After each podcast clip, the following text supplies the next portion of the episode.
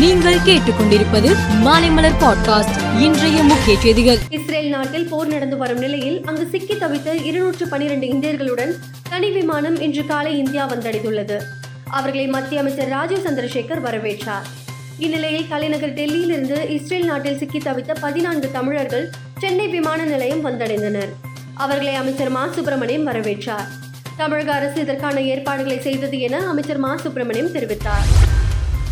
அகில இந்திய ஒதுக்கீட்டில் நிரப்பப்படாத எண்பத்தி மூன்று மருத்துவ படிப்பிற்கு காலியாக உள்ள இடத்தை நிரப்ப வேண்டும் என தேசிய மருத்துவத்துறை ஆணையத்திற்கு தமிழ்நாடு அரசு கடிதம் அனுப்பியுள்ளது. ஒவ்வொரு ஆண்டும் இந்த அகில இந்திய ஒதுக்கீட்டு வீணாவதை தடுக்கும் வகையில் மாநிலத்திற்கு மீண்டும் வழங்க வேண்டும் என்று வலியுறுத்தி தமிழக சுகாதாரத்துறை தரப்பிலிருந்து மத்திய சுகாதாரத்துறைக்கு கடிதம் அனுப்பியுள்ளது.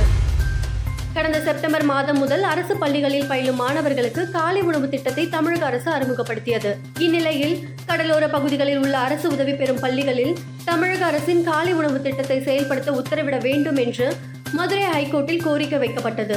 அப்போது அரசு வக்கீல் திலக்குமார் ஆஜராகி கடந்த மாதம் தொடங்கப்பட்ட காலை உணவு திட்டம் அரசு பள்ளிகளில் மட்டுமின்றி அனைத்து பள்ளிகளுக்கும் விரிவுபடுத்துவது தொடர்பான ஆய்வுகள் நடந்து வருகின்றன என்றார். கடந்த இருபது நாட்களாகவே சிக்கன் குனியாவால் பாதிக்கப்பட்டவர்கள் ஆஸ்பத்திரிகளில் சிகிச்சை பெற்று வருகிறார்கள். அவர்கள் மூட்டு வலியால் அவதிப்பட்டு வருகிறார்கள். காய்ச்சலால் பாதிக்கப்பட்டவர்களுக்கு பரிசோதனையில் டெங்கு இல்லை என்பது உறுதியானால் அது சிக்கன் குனியாவாக இருக்கக்கூடும் என்று மருத்துவர்கள் எச்சரித்துள்ளனர். மத்திய பிரதேசம் ராஜஸ்தான் சத்தீஸ்கர் தெலுங்கானா மிசோரம் ஆகிய ஐந்து மாநில சட்டசபை தேர்தல் அடுத்த மாதம் ஏழாம் தேதி தொடங்கி முப்பதாம் தேதி வரை நடைபெற உள்ளது. இந்நிலையில் இன்று ஐந்து மாநில தேர்தலில் மிசோரம் சத்தீஸ்கர் ஆகிய இரண்டு மாநிலங்களிலும் வேட்புமனு தாக்கல் தொடங்கியது.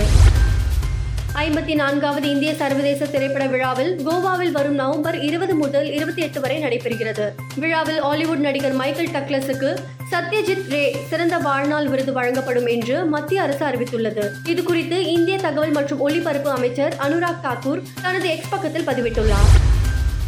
தாக்குதல்களை நிறுத்த இஸ்ரேல் மற்றும் காசா அமைப்புக்கு ரஷ்ய அதிபர் புதின் வலியுறுத்தியுள்ளார். கனரக ஆயுதங்கள் மூலம் தாக்குவதால் ஏற்றுக்கொள்ள முடியாத அளவுக்கு உயிரிழப்பு ஏற்படுவதாக புதின் கவலை தெரிவித்துள்ளார். பேச்சுவார்த்தை மூலமாக மட்டுமே தீர்வு காண முடியும் எனவும் அவர் கூறினார்.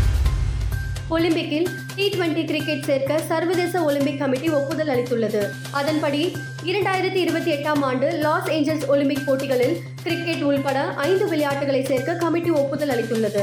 மேலும் செய்திகளுக்கு மாலை மலர் பாட்காஸ்டை பாருங்கள்.